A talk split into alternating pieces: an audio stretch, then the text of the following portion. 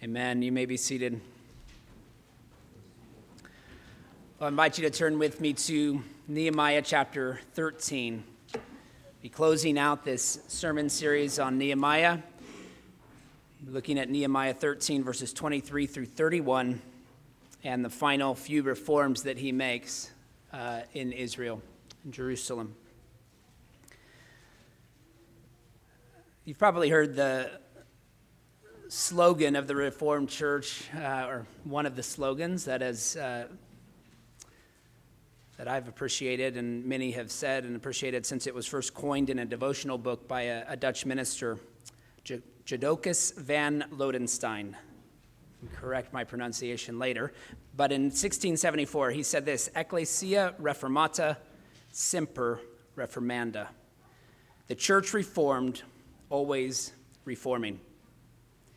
And we might assume that the main topic on his mind were, you know, crucial, critical doctrines, worship, even government of the church, something along those lines. But in his day, the, the church was already thoroughly reformed in his area, in each of those areas, right? In each of those different spheres of doctrine, worship, and government.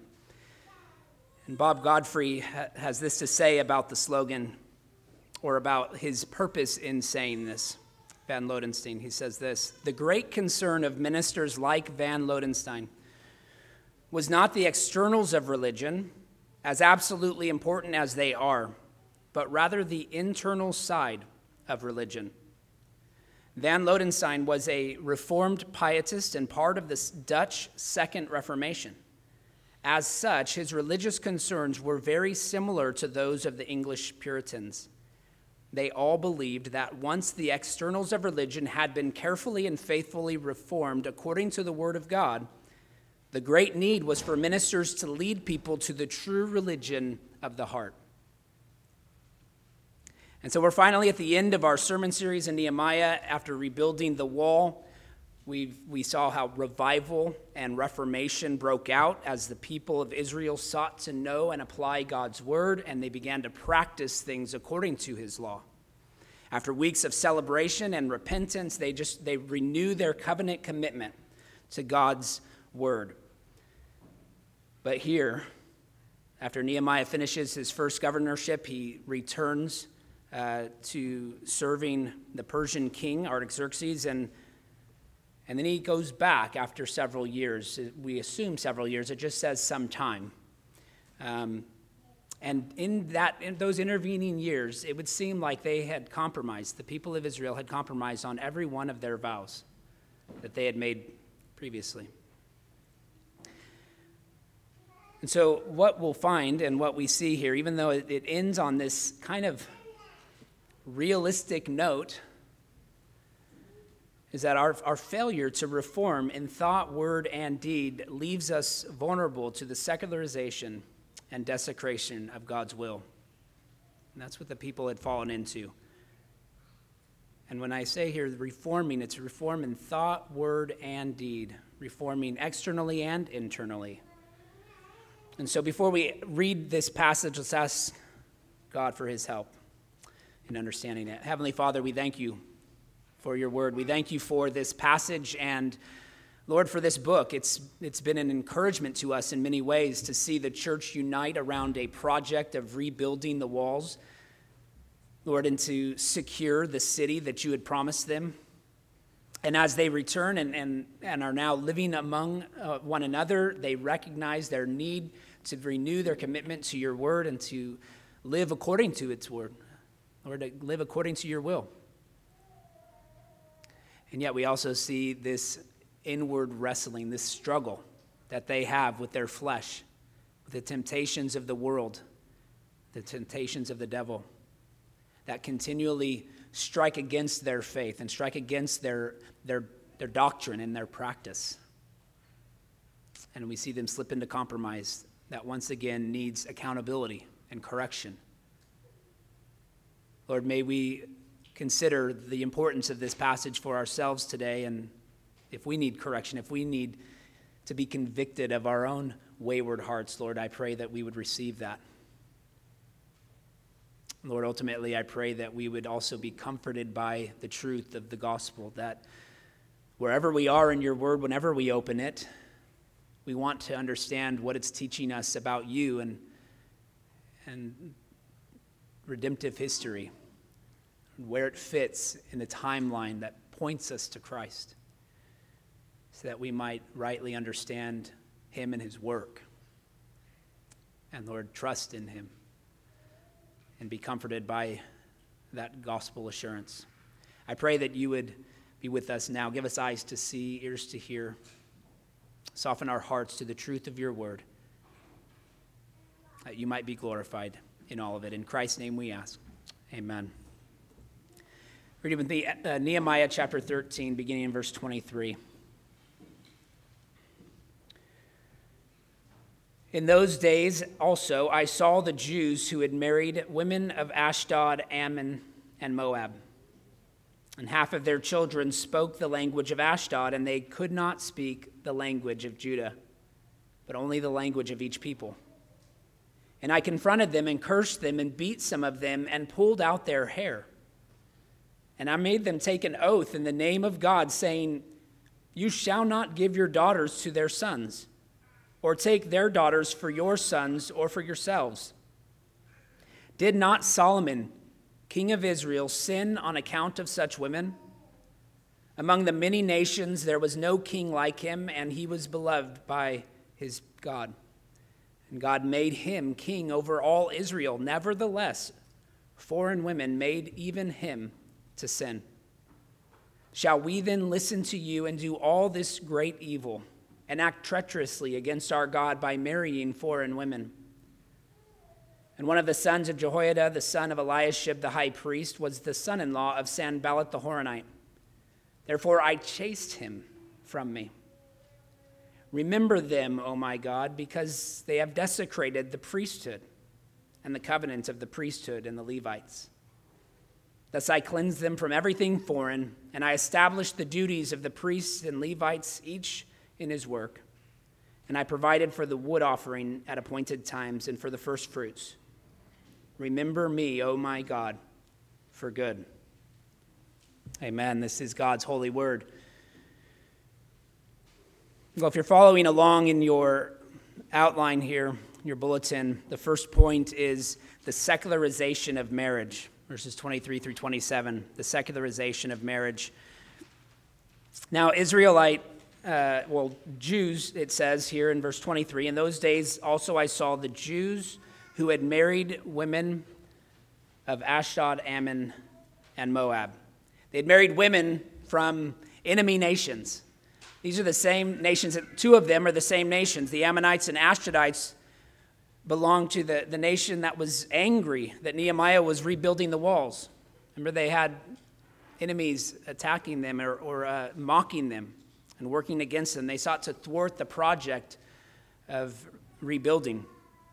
And then you have the Moabites and the Ammonites. These were the offspring of Lot's incestuous relationship with his daughters in Genesis 19, verses 30 through 38. So these have been perpetual enemies from their existence, the inception of their existence, right? They were always at war with Israel. But as I've clarified in the past, Nehemiah wasn't upset that these marriages were mixed between two nations. There's other examples of a Moabite entering into the covenant community. And that's Ruth. She comes back from Moab with her mother in law, Naomi, and ends up marrying Boaz. So there is an example of, of mixed marriages that are honoring to God. And that's those who would not just be foreigners, but those who would forsake their foreign gods and enter into the covenant community and adopt the God that they worshiped, right? to conform, uh, to, to reject their religion, the religion of their upbringing, and to adopt the God of Israel. So Nehemiah wasn't upset that these marriages were mixed between two nations. The problem was that they revealed a pluralistic approach to worship. These marriages involved women who remained committed to serving their foreign gods. And so mixed marriages was not the problem, secular marriage was the problem. Raymond Brown says, Now that yesterday's enemies have become today's marriage partners, there's more than one way of destroying a city. They're still trying to destroy Jerusalem. They're still trying to get rid of their enemies. And so now they find by keeping them close in marriage, they might pursue that destruction. Well, this led to children who couldn't even speak Hebrew in verse 24 which implies that they had probably lost interest in the Hebrew scriptures. And so half of the children, it says, were only able to speak their mother's language. Now, the mother would have been expected to stay home and train up these kids, and so it would, be, it would make sense. It's surprising that only half of them, frankly, uh, were only able to speak their mother's language. But it does say that half of them did, and, and the re- reality that reality threatened Israelite identity. And that alone began to secularize the family. As Derek Kidner puts it, a single generation's compromise could undo the work of centuries. Nehemiah's response was not subtle, it wasn't nuanced.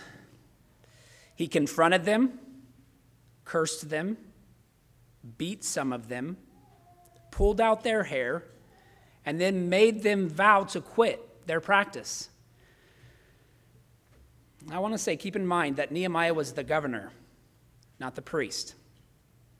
His role was one of physical power, whereas the priest possessed spiritual authority. It would be a mistake, I believe, for a pastor today, Mark Driscoll, to take a verse like this and use it to threaten physical violence against church members and fellow elders. It sounds strong and confident and just a direct correlation, but it's bad interpretation. The kind of reaction that, that Nehemiah uh, displays here was outside of the scope of Ezra's power. And when you look at Ezra, the way he deals with the exact same problem, instead of pulling out other people's hair, he pulls out his own hair. He falls to his knees, he's fasting, he's weeping for his people. You can read that in Ezra 9 3. The exact same problem. In fact, they both, both Nehemiah and Ezra, refer to the same, um, to the same passage in Deuteronomy in their rejection, right? In their rejection of what was taking place. And so he led Israel in corporate confession. That's, this is Ezra now. He led Israel in corporate confession of their sin regarding marriage to foreign women, and the people ended up responding with bitter weeping of their own and many of them separated from their wives, according to Ezra 10. But now don't mishear me, because I'm not suggesting that Ezra's reaction was superior to Nehemiah's. I'm not suggesting that physical violence is always bad and that our approach to conflict should always and only be spiritual. It depends upon your role. Nehemiah had the authority of the government. Right? We don't want our police officers to pray for criminals, we want them to arrest them. We want them to keep us safe physically. And so, if they need to get violent because the criminal himself is getting violent, then so be it. They have the full support of Romans 13 behind them. Still, we listen, we read this and we think, but Nehemiah, is he at least overreacting to the situation? You know, just because you have the authority and the power to use it doesn't mean you should in every situation, that you should just wield it uh, in any way you choose. But before you accuse Nehemiah of being too rash and harsh with his power, you have to recognize what character he has displayed throughout this book. Right? He has been a man of character, of integrity, of incredible leadership. And here at at the very least, you have to acknowledge that his concern was for the glory of God and for the good of the people of God.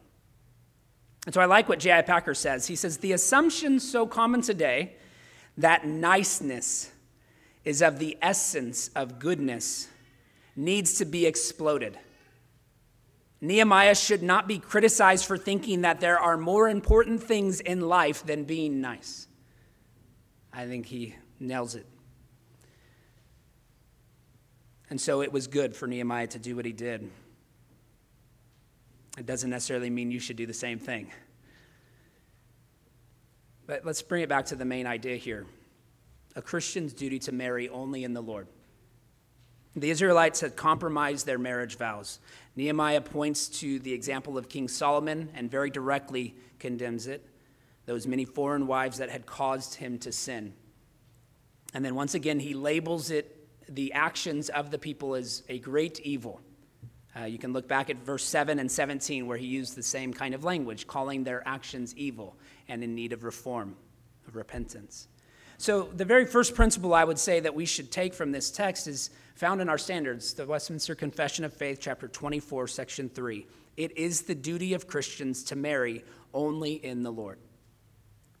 And therefore, such as profess the true Reformed religion should not marry with infidels, papists, or other idolaters. Neither should such as are godly be unequally yoked by marrying with such as are notoriously wicked in their life or maintain damnable heresies. Very clear, very direct. Marriage is to be a covenant between two believers, equally yoked believers. So, in other words, not, not someone who's simply professing Christ and living like a pagan, living like the world, but two repentant believers. Marriage is supposed to be centered around our faith. We cannot marry someone who refuses to participate in our religion. Now, I understand this can be complicated if someone comes to faith later on in their marriage. That's understandable, and, and New Testament's quite clear about what you're to do. You're to remain married and to be an example to your spouse. But a single believer should only pursue relationships that complement their walk with God. Only those who are thoroughly compromised in their doctrine and practice would ever consider anything less. And so when Jesus arrived, in the New Testament Gospels, when he arrives, marriage became an afterthought for his disciples. Calls them to himself, they follow him, and they were devoted to him and him alone. They didn't have time to care for a wife and children. Jesus however, was thoroughly invested in marriage. He was devoted to the ultimate marriage to which all Christian marriages point. Ephesians 5 22 through 33. He is the true bridegroom around whom we center our lives. And so only pursue a marriage that contributes to your love for Christ. And if you're already married, this is for you too. Pursue a relationship with your spouse that keeps faith at the center. Uh, think about this. What, what's the point of being very particular about the spouse that you marry if you're not particularly committed to your faith? Right, so you, so you're, you're committed to only marrying in the Lord. And then once you've done that, it's like faith does is just an afterthought in the marriage.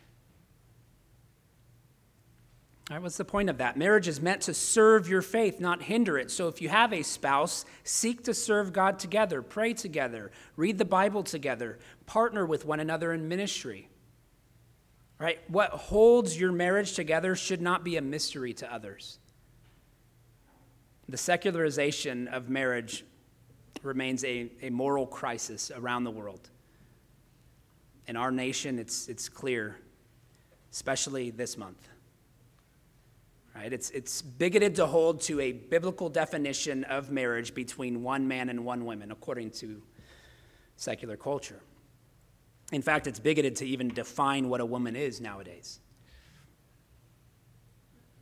And so I don't want to step any closer to that dumpster fire this morning, but the church should be abundantly clear about these things. And one of the primary ways that we preserve a right view of marriage is by modeling healthy, God centered marriages that raise children in the nurture and admonition of the Lord. And so, my first prayer is that God would help us if the reformation of our hearts doesn't include the preservation of faith within our immediate family. Pray, fathers, pray for the grace and guidance of the Holy Spirit to seek to safeguard your home from the dangers that surround it. Unfortunately, in, in Israel, the secularization of marriage was compounded by the desecration of the priesthood, and these, are, these two are related. So, the next point in your outline is the desecration of the priesthood, verses 28 and 29. One of the sons of Jehoiada, the son of Eliashib, the high priest, was the son in law of Sanballat the Horonite. Remember, he was one of the enemies that was against Nehemiah and the rebuilding of the wall. Therefore, I chased him from me. So he chased away this priest who had married, uh, desecrated the priesthood with foreign marriage. So he had married the son in law of Sanballat, or sorry, the, he was the son in law of Sanballat the Horonite. So, one of the, the challenges here in these, these pluralistic marriages was that it involved the family of the high priest. Eliashib's grandson married the daughter of Sanballat the Horonite. He's mentioned in chapter 2, 10 and 19. But Nehemiah chased him away for, for desecrating the priesthood in this way. And the point is this how can you expect Israelites to only marry within the covenant when the priests can't remain pure. When the religious leadership is setting a poor example. And when we've considered Eliashib in the past, we would say he started out well. In chapter 3, uh, verse 1, it says he's working alongside others to rebuild the wall. There's nothing negative about him at that point. But then we see he became compromised as a spiritual leader. He offered space in the large chamber to Tobiah in chapter 13, 4. He had some either family relation to Tobiah or was a close acquaintance with him. But that, that compromise, where he emptied out the, the large chamber of the grain and the, and the goods for, that were being offered by the people, emptied that out to make space for Tobiah, ended up compromising the giving of grain for the priests in the very next section. And now we see that his grandson apparently marries for political gain. It seems likely that either Eliashib, probably both Eliashib and his son, were heavily involved, or at the very least, highly supportive of this marriage. And so Nehemiah had the authority to expel this priest from the community because he had broken a commandment that was for the whole community. And when Christians, even pastors, break the civil law, they too are subject to discipline by civil authorities. So the pastoral office, right, was, was large, it's largely lost its respectability among the secular society. There have been so many pastors who have compromised their faith, compromised their practice to, in front of a watching world, so that the office has become something of a mockery to the culture. But think about the corruption that would quickly take over where leadership itself is wicked. About how quickly destruction falls upon a church.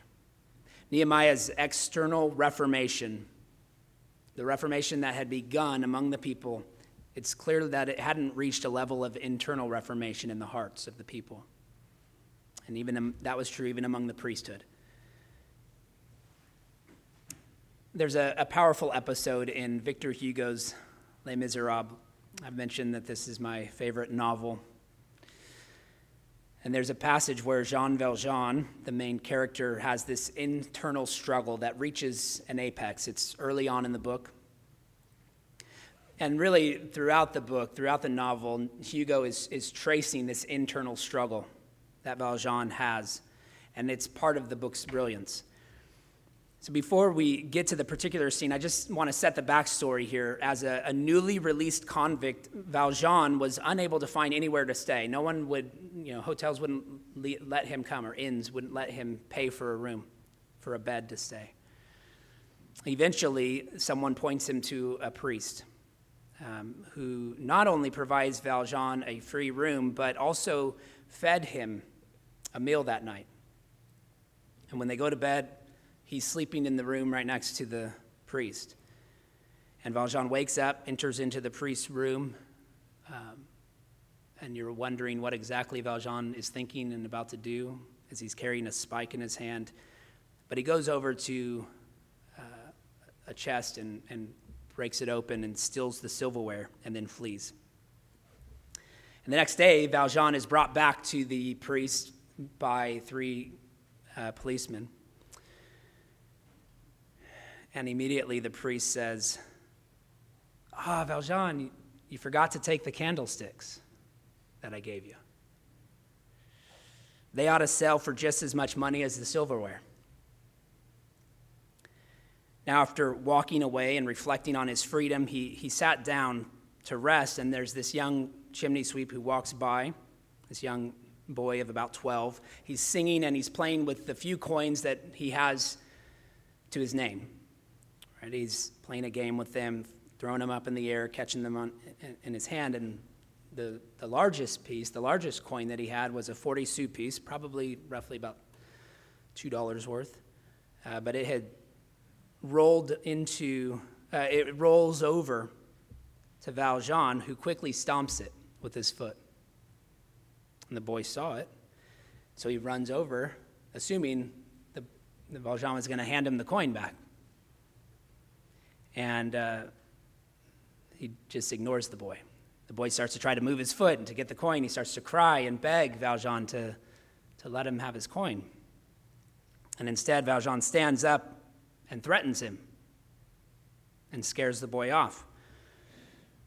And he just stands there as if he's completely numb and indifferent to the world. He just stands there for a while. Eventually, he, he snaps out of that cold indifference. He picks up the coin and he starts to cry out for the boy, trying to find him and asking anyone who's passing by if they've seen this boy. And he can't find him. And after calling out and searching for some time, he ends up falling to his knees and and he weeps, it says, for the first time in 19 years. And he says this He felt distinctly that the old priest's forgiveness was the greatest assault and the most deadly attack he had ever been rocked by. That if he could resist such clemency, his heart would be hardened once and for all.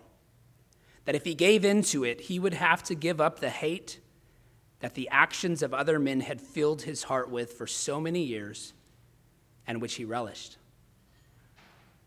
That this time he had to conquer or be conquered, and that the struggle, a colossal and decisive struggle, was now on between his own rottenness and the goodness of that man.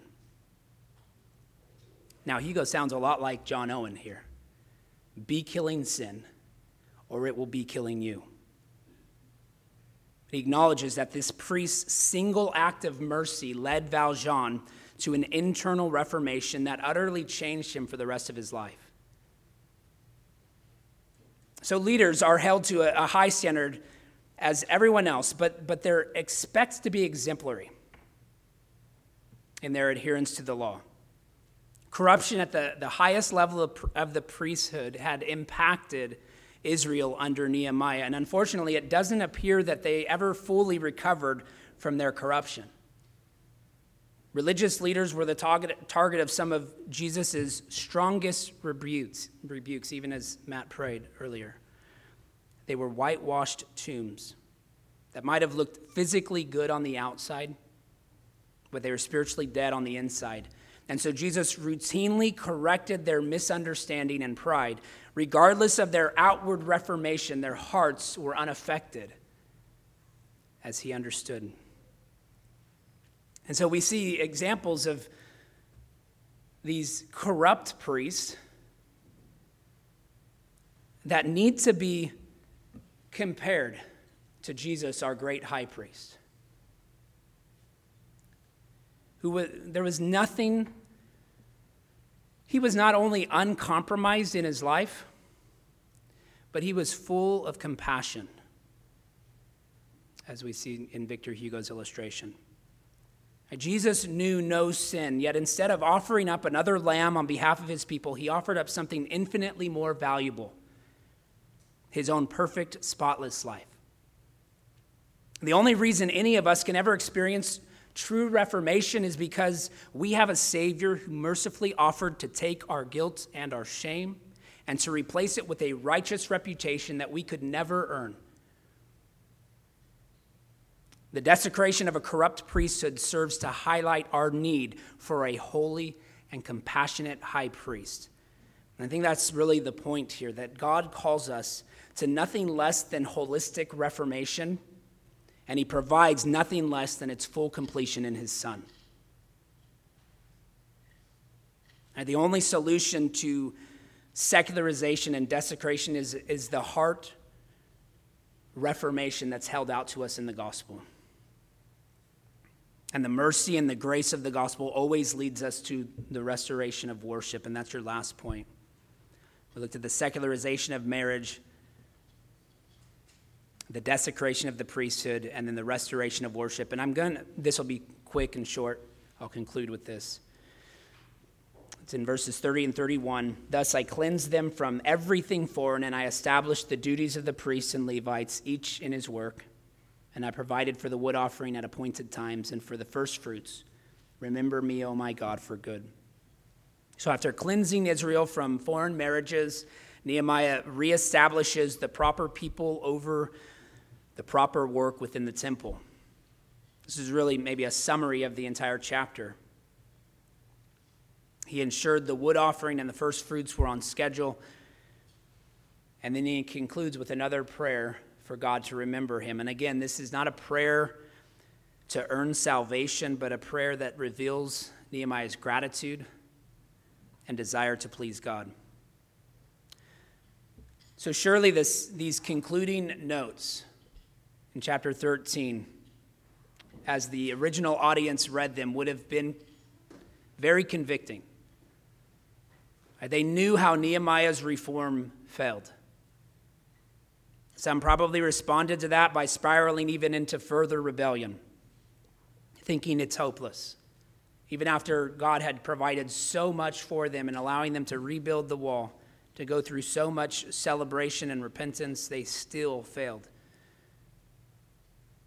But they should have responded with repentance. They should have responded with a hopeful longing for a Messiah, the only one who was capable of walking in perfect obedience. Christ alone upheld the duties of the law where every prophet, priest, and king failed. He succeeded. He was always gentle with the humble, but the arrogant were condemned with fierce judgment throughout his ministry. And as a priesthood of believers, according to 1 Peter 2:19 and Revelation 5:10, we all serve as priests. We all stand on level ground before the cross. All of us stand in need of his forgiveness, and all of us are called to rest in his finished work the finished work of Christ, our great high priest. And so I do ask for your prayer this coming week as we gather together as an assembly, a general assembly for our denomination, and we seek to preserve and protect the truth of the gospel, to preserve this church, to preserve our denomination. But ultimately, we want to be a witness to this great high priest who has a gospel message for this world. Let's pray. Heavenly Father, I ask that you would humble us by the example we read in this passage. Lord, it is Easy to point the finger at others. Easy to, to want to be the one in charge, the, the one like Nehemiah, rebuking others, and yet oftentimes we're the ones in need of rebuke. Lord, I pray that you would help us to receive that and to learn to, to hate our sin, to mourn over the areas in which we have compromised. Lord, to be committed to your kingdom mission. To look forward with hope to the new heavens and the new earth that are reserved and kept in heaven for us. that inheritance that awaits. Lord, may it in, increase our hope, may it increase our faith, and give us strength to, to endure and persevere any persecution that might come. Lord, we want to be faithful to you. And so, Lord, help us to not be ashamed of the gospel, but to know that it is the power of God for salvation. And to rest in that truth ourselves and then to call others, especially those who are striving ceaselessly against their own wicked desires, trying to tame them in their own flesh, or even indulging in them. We pray that they might meet a Savior who is more than powerful to subdue their fight, to bring them un- under submission, to bring them to a place of humility at the cross, where they might lay their own prideful ambitions down and receive His grace. Lord, may that comfort us even now. And as we respond in singing and as we prepare our hearts to receive the Lord's Supper, Lord, may all of this be a means of grace that builds us up and encourages us in your love. It's in Christ's name we ask it. Amen. Well, I invite you to stand as we sing our psalm of response, O Lord, in wrath rebuke me not, Psalm number six.